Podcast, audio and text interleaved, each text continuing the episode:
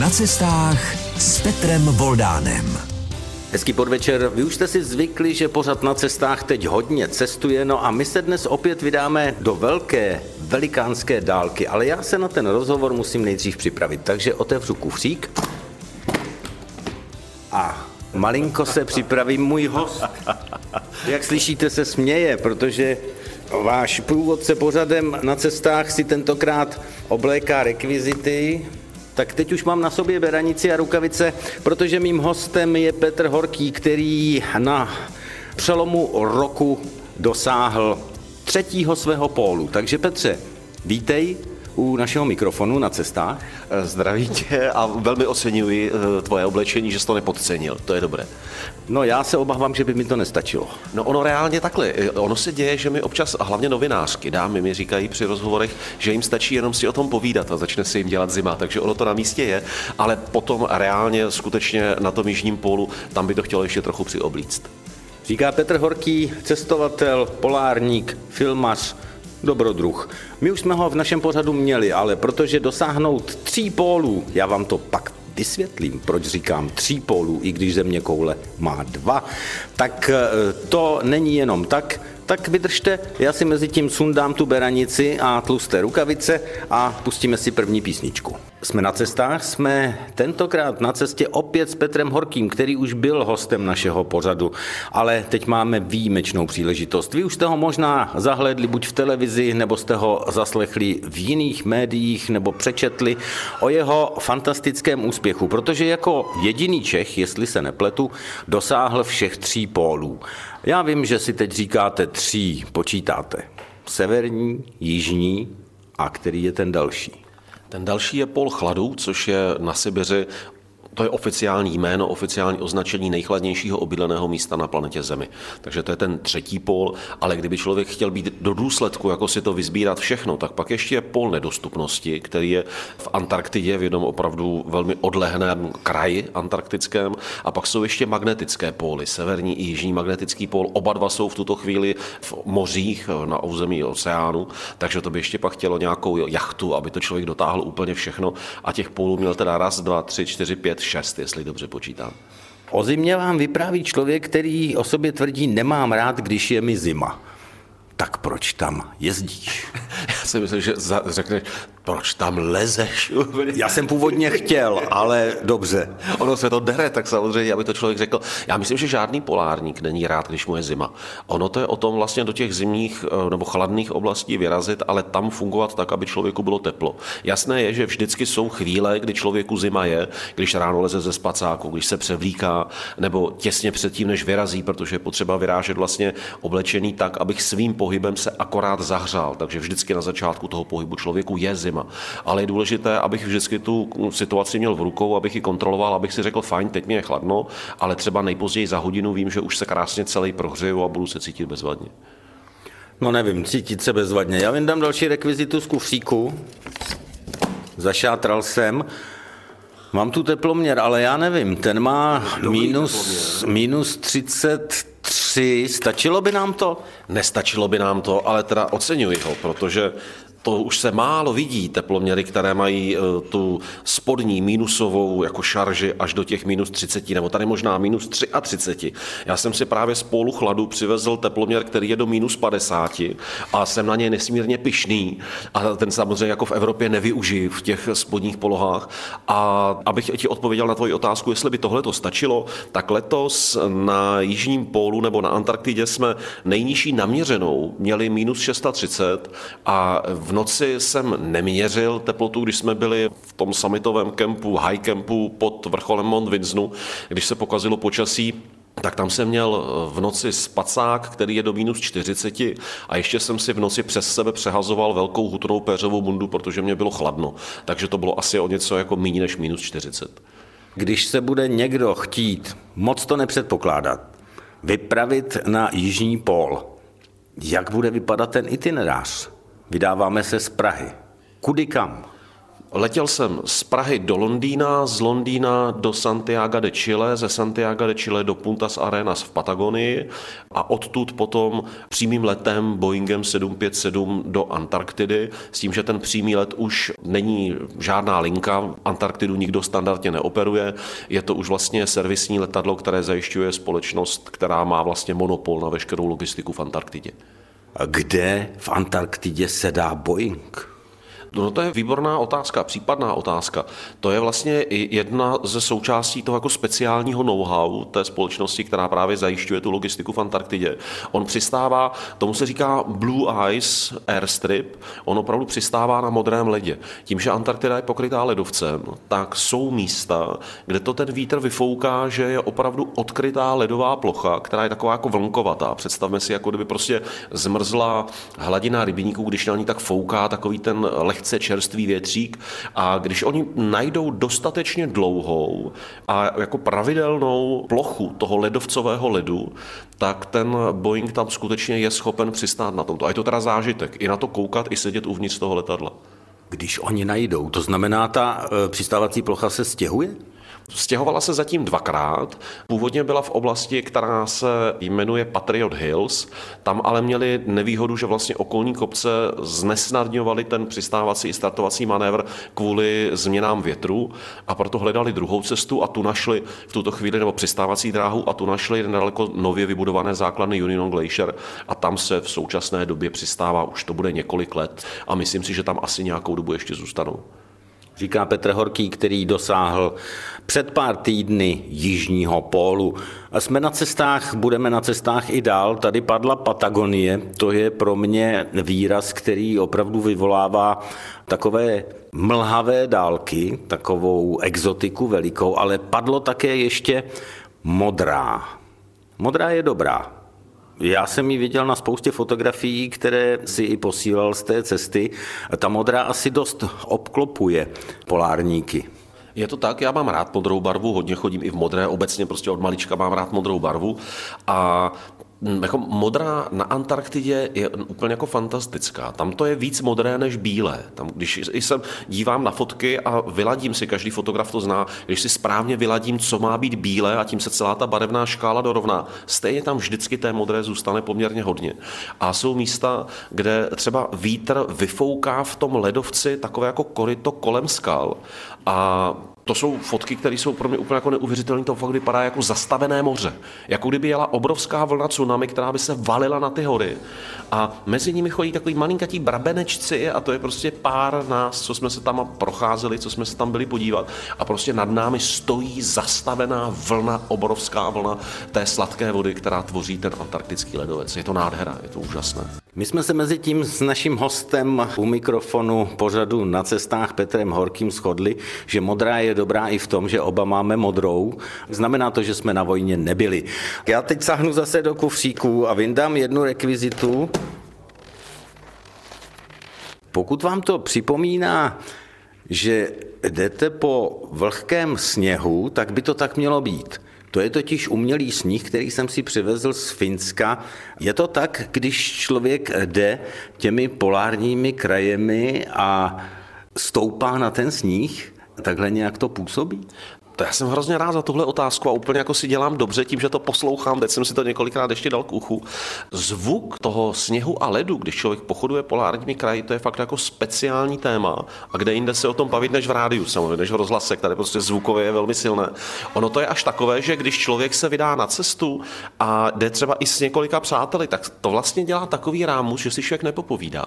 Ono to je samozřejmě ve spojení se vším, ve spojení s tím, že člověk se nějak namáhá, že člověk nějak zadýchaný, že má zakrytá ústa, neoprenovou maskou, aby prostě si nespálil dýchací cesty a neomrzl mu obličej. Takže tam těch komplikací je víc, těch důvodů, které se spojí a které způsobí to, že, eh, že, že jako si člověk nepovídá s nikým.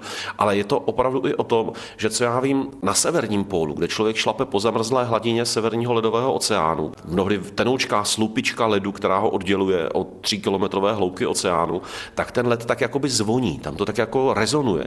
Když člověk šlape třeba na Sibiři, v oblasti toho pólu, poluchladu, tak ten sníh je totálně přemrzlý. Tam jsou teploty minus 70 stupňů a sype se jako rýže. Prostě to, to se nespojí, to nefunguje. A zase v té Antarktidě tam jsou místa, kde ten ledovec těmi větry a celkově těmi podmínkami je tak jako zmáčknutý, že je, jako by byl z plexiskla. Takový trochu jako, že člověk má pocit fakt, že je to jako by měkké trochu, ten tvrdý led. No nám se tu ozývá, ale třeba škrábání dveří nebo takové pískání, protože my jsme se nesešli ani v ledárně, abychom to měli trošku symbolické, ani nikde na Fujavici. V parku my jsme se sešli samozřejmě v kavárně, protože oba dva jsme tak trošku kavárenčtí povaleči. Mimochodem, jak dlouho si neměl kávu, když jsi byl na té cestě na Jižní pol? Docela dlouho, já jako nejsem úplně klasický kafař, jako třeba ty, který kdekoliv, kamkoliv dorazíš po světě, tak si vždycky dáš nějakou příležitostnou kávu na konkrétním místě, to už je s tebou spojené, je to příslovečné. Na cestě, oni se dají pořídit takové jako speciální pitlíčky, které umí překapávanou kávu, takže když člověk dostane chuť, a já teda třeba jednou za 14 dnů vloženě dostanu i tu chuť, tak jsem měl několik těch pitlíčků, že si člověk udělá dobrou kvalitní kávu. A jinak třeba řekněme, že jsem za celých těch 6 týdnů měl kávu třikrát ale těšil jsem se na to, že si dám kafe s tebou. A proto jsem i rád, že jsme tady v kavárně a že si teda za chviličku udělám radost. Tak to je prima. E, já teď ale se vrátím k tomu cestování. Jsme na cestách, takže opět kufřík a vyndám knihu, e, která nese lakonický název. Amundsen. To je s tou tvojí cestou spojené. Je to spojené, já jsem byl velice rád a to, to byla úžasná souhra okolností, která mi umožnila, že já jsem šel vlastně na vrchol Vinznu, nejvyšší hory Antarktidy, 55 let poté, co byla poprvé zlezena. A na jižní pol jsem šel 110 let poté, co tam proběhl ten epochální souboj, ten závod mezi Amundsenem a Robertem Falconem Scottem. A dokonce to vyšlo tak, že tím, že jsem na pol dorazil na Silvestra, tak jsem tam opravdu byl 110 let po příchodu Amundsena a od prvního první 110 10 let od příchodu Roberta Falcona Scotta, protože pánové to tehdy měli taky přesně přes přelom roku. Takže to jsem dostal jako takový obrovský nádherný dárek od osudu, že se mi ty výročí takhle všechny potkaly. Jsme na cestě dlouhé v pořadu na cestách, jsme na cestě na Jižní pol. Petře, Arktida a Antarktida.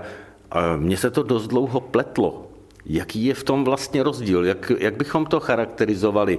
Ty si v jednom rozhovoru říkal, že na jednom z těch pólů je sucho a na druhém je vlhko. Arktida je ta oblast na severu, nahoře čepička země koule a je to moře, obklopené pevninou tisíce kilometrů od té pozice, zeměpisné pozice toho severního pólu, je jenom mořská hladina. Tam prostě není nic jiného než jenom moře a opravdu nejbližší pevnina, která to obklopuje, je tisíce kilometrů od toho severního pólu. Takže člověk, když jde na severní pól, tak šlape po zamrzlé hladině moře, šlape po ledu, který někdy má tloušku několik metrů, někdy několik centimetrů a někdy se úplně rozestoupí, otevře se ta mořská hladina a člověk musí dávat pozor, aby to pod ním neprasklo, aby se neprobořil, neutopil, nezmrzl kvůli tomu, že bude mokrý, že se propadne do vody.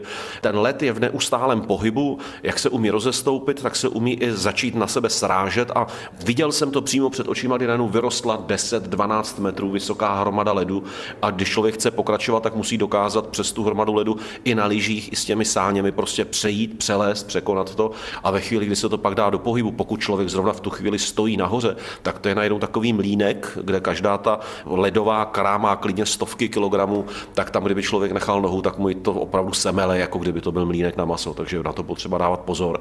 A je tam stoprocentní vzdušná vlhkost. To znamená, že člověk, jakmile se spotí, jakoukoliv vlhkost, kterou má ve svém oblečení, tu si donese až domů. Tam není možné vlastně cokoliv usušit. Soudím eh, z toho, že ten jižní pol je proti tomu taková idyličtější, klidnější, řekněme krajina. Já bych si to troufnul takhle říct. Už teda s menší jistotou, než když jsem tam odjížděl. Já jsem tam odjížděl s takovým pocitem, jsem si říkal, nejtěžší bude přes všechny ty covidové kontroly se tam dostat, no a když už tam budu, tak to dám. To jako, s tímhle jsem tam odjížděl a měl jsem v hlavě vzpomínky mých kamarádů, kteří třeba v Antarktidě byli nebo kteří už šli na jižní pol, kteří měli takové ty krásné slunečné fotky toho astrálního léta, protože na jižní polokouli je v době našich Vánoc vlastně nejteplejší období. No ale letošní astrální polární léto bylo pěkně bouřlivé, pěkně studené, takže těch slunečních dní jsem tam za těch šest týdnů zažil, co já vím, pět, možná, možná míň.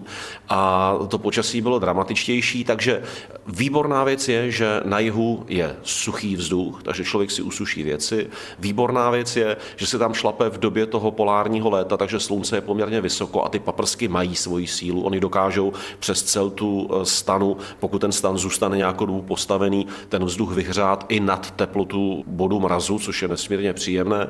Nevýhoda je, že tam dokážou být teda pěkně silné větry, pěkně jako ledové počasí, dokážou se tam udělat pěkné bouře.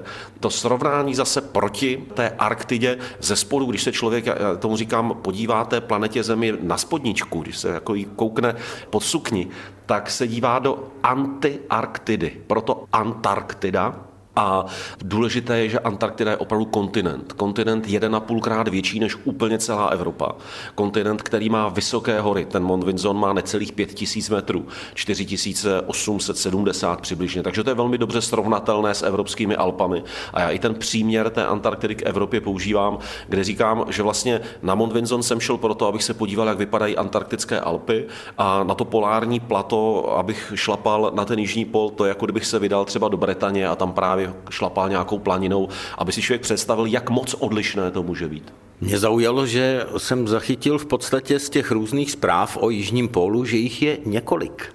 Vlastně v oblasti Jižního pólu je polární stanice Amundsen Scottova, kterou tam vybudovali američani a oni udržují ty eh, jižní póly, aby byly v pořádku, aby, aby byly platné a funkční. Tak jedna věc je ceremoniální jižní pól, ten možná lidi znají z různých fotografií. Tam je taková ta dřevěná, červeno-bíle pruhovaná tyč, na které je taková modrá placka, nad tou plackou je už slavná stříbrná koule, která jako charakterizuje ten uh, pól a tu zemskou osu.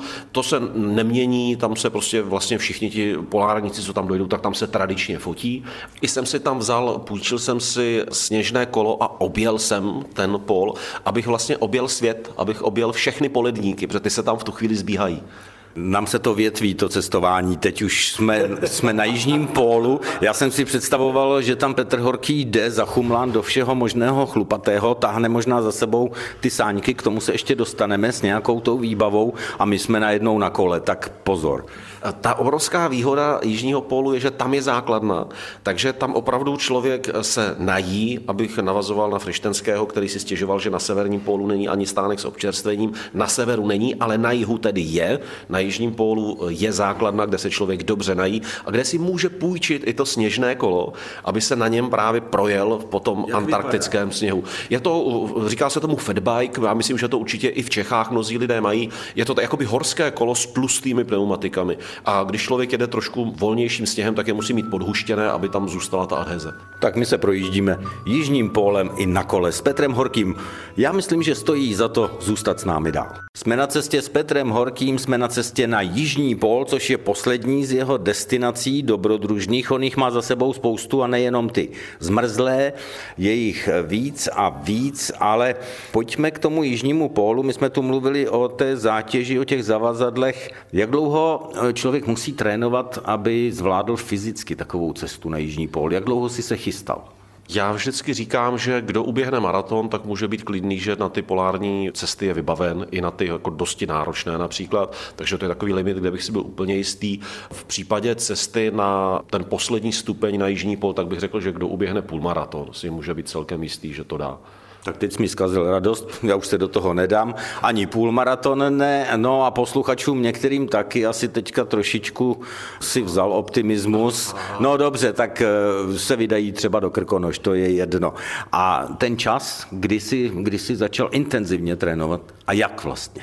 Bylo to asi půl roku před cestou, kdy jsem se bavil se svým trenérem Láďou Pokšteflem, zvaným Šrekem, který se o mě stará z hlediska mé fyzické situace už nějakých 7-8 let. Takže řekněme půl roku před cestou jsem mu oznámil, že už to vypadá velmi pravděpodobně, že vyrazím a on mi změnil vlastně tréninkový režim tak, abych maximálně posílil jádro těla, eh, záda abych posílil, protože mě někdy záda docela zlobí a jinak jsme tu kondici víceméně drželi. Ty jsi mě dostal tím, já jsem měl pocit, jak právě říkám, že ten půlmaraton je taková jako pohodová jistota. Já ho občas běhávám jenom tak cvičně, že si v neděli jdu zaběhat půlmaraton, abych si jako udělal vlastně radost. A můžu te trošku odbočit teďka maličko, abych roz... Odboč, odboč. Já bych se Jsme na cestách, tak tam jsou odbočky taky. Jo, já totiž, jak jsme se bavili o tom jídle a o tom rozpouštění vody, tak já jsem si řekl, že bych chtěl tentokrát několika svým přátelům přivést sněhuláka z Jižního pólu. A tady jednoho sněhuláka ti právě teď předávám, tak tady ho máš.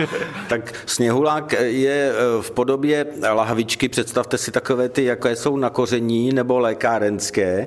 No a v ní je voda, samozřejmě sněhuláka těžko přivezete. No dnes já mám Vánoce, i když je dávno po Vánocích, protože já dostávám samé dárky. Tak já zas něco vyndám na Petra, vyndám pexeso a tady jsou vlajky. A já se chci zeptat, my jsme Evropani jsou Aziaté, jsou nějací Antarktidané a Antarktida nemá svoji vlajku. Jsou prý pokusy. Tohle je nádherná otázka. Mně se totiž nesmírně líbí a já to zjišťuju až teďka, co jsem se z té Antarktidy vrátil, jak málo obecně my všichni o té Antarktidě víme. Spousta lidí si ji představuje fakt jako malilinkatý kousek a když jsem tam jel, tak říkali, tak to určitě pozdravuj ty české vědce. A já jsem říkal, já od nich budu tisíce kilometrů daleko, já vůbec nepotkám. A všichni budete v Antarktidě. Přesně tak, a přitom všichni budeme fan. A byli jsme všichni spolu vlastně v té Antarktidě. A další věc je, že opravdu v Antarktidě nejsou žádní jako Antarktidané. A je to dáno tím, že je vlastně podepsaná Mezinárodní antarktická umluva, která definuje, že Antarktida patří vlastně rovným dílem všem obyvatelům planety Země a nepatří žádnému státu. Teď jde o to, jestli člověk bude říkat, a tím pádem všichni jsme tak trochu Antarktidané, anebo nikdo není Antarktidan. Krásné je, že například Chile a Argentina dělají to, že pošlou čas od času na vědeckou stanici patřičně pokročile těhotnou vědkyni, aby jim tam porodila. A vlastně podle místa narození se určuje, kde je člověk svým domicilem, takže oni takhle uměle vytvářejí ty své Antarktidiany, o kterých v případě, že by se Antarktida dělila, mohou říci, ale my už máme svoje občany, kteří se tam narodili, tak je nemůžete připravit o jejich právo žít ve své domovině tak i Antarktidané se dají vyrábět, no to mi povídejte. No a jsme u těch vlajek. Já jsem viděl na internetu několik návrhů, jak si někteří lidé představují, že by měla vypadat eh, vlajka Antarktidy, ona oficiální není. Co by na ní bylo podle tebe? No, já mám rád modrou a bílou, takže já bych nějak kombinoval tu modrou a bílou a asi bych tam Ono to je otřepané, že bych tam dal střelku, no ale ona tam asi patří, ta střelka toho kompasu. A ta by byla červená, to už jsme skoro doma. Já mám tady v ruce naši vlajku českou, kterou jsem s sebou nesl, ne protože bych si myslel, že jako je zásadní, abych teď donesl českou vlajku, protože nejsem první Čech, který došel ani na vrchol Vinznu, ani na Jižní pol, ale já jsem ji tam vezl, protože jsem chtěl vzdát hold pánu Zikmundovi a Hanzelkovi, kteří vynesli českou vlajku na vrchol Kilimanjára, na nejvyšší horu Afriky a tím, že Miroslavem Zikmundem jsme se bavili i o mé cestě na severní pol, i na pol chladu, i o té cestě na jižní pol, tak jsem mu chtěl udělat radost tím, že tam právě vynesu v jejich jménu vlajku.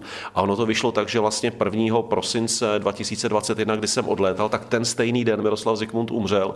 Mirek Náplava k tomu říká, že Mirek Zikmund počkal den, až opravdu bezpečně odjedu, aby měl jistotu, že mi tu cestu nepokazí a nepostaví mě před rozhodování, jestli to celé nezruším, proto abych se s ním mohl rozloučit na pohřbu. Takže nakonec paradoxně tahle tahle ta vlajka, já jsem na ní napsal ten monogram H plus Z a ta pro mě byla i takovým velkým symbolickým rozloučení eh, tady s tímto velikým cestovatelem, když jsem pak stál na vrcholu Vincennes a tuhle tu vlajku jsem tam roztáhl, tak jsem si říkal, Mirku, blíž už ti k nebi tady eh, na tomhle kontinentě být nemůžu. Já jsem moc rád, že si Miroslava Zikmunda připomněl. My si ho budeme připomínat i letos cestovatelskou soutěží o cestopis roku i o fotografii roku, na které se oba dva svým způsobem podílíme, tak jsem moc rád. Ale já se ještě vrátím k tomu, že Štěpán Rak, který, jak já moc dobře vím, tak eh, z těch pohnutek, že se ti podařilo dosáhnout jižního pólu, vytvořil i kytarovou skladbu. Co na to říkáš? Mám z toho obrovskou radost a moc si toho vážím. My jsme se Štěpánem byli v kontaktu ještě před tou cestou a když jsem vyrážel, tak on mi poslal normálně na mobil natočenou jednu skladbu, říkal, jak jenom si o tom mluvil, tak já jsem improvizoval a složil jsem ti na cestu takovou jednu skladbu o Antarktidě a mě to nadchlo a snad ještě někde ze Santiago de Chile jsem mu psal a říkal jsem Štěpáne, co kdybych ti dával informace, co zažívám, co vidím a třeba tě to bude inspirovat k dalšímu skládání. On nadšeně souhlasil, takže já jsem mu posílal zprávy po satelitním telefonu, i jsem mu telefonoval z Jižního pólu, akorát jsme neměli to štěstí, abychom se v tu chvíli spojili. A on vytvořil celou svitu a vymýšlíme, že bychom společně vyrazili na přednáškovo hudební turné, nebo prostě několik představení kde vlastně by ta jeho hudba složená k Antarktidě byla doprovázená fotografiemi a videí z reálného prostředí. Já bych tomu případně řekl pár informací o tom, jak to tam funguje a jaké to tam vůbec je. A tady tahle ta vize mě jako nesmírně inspiruje, strašně moc se na to těším. Je naděje, že bychom si i teďka v rádiu mohli třeba aspoň kousek poslechnout? Tak si teď kousek pouštíme.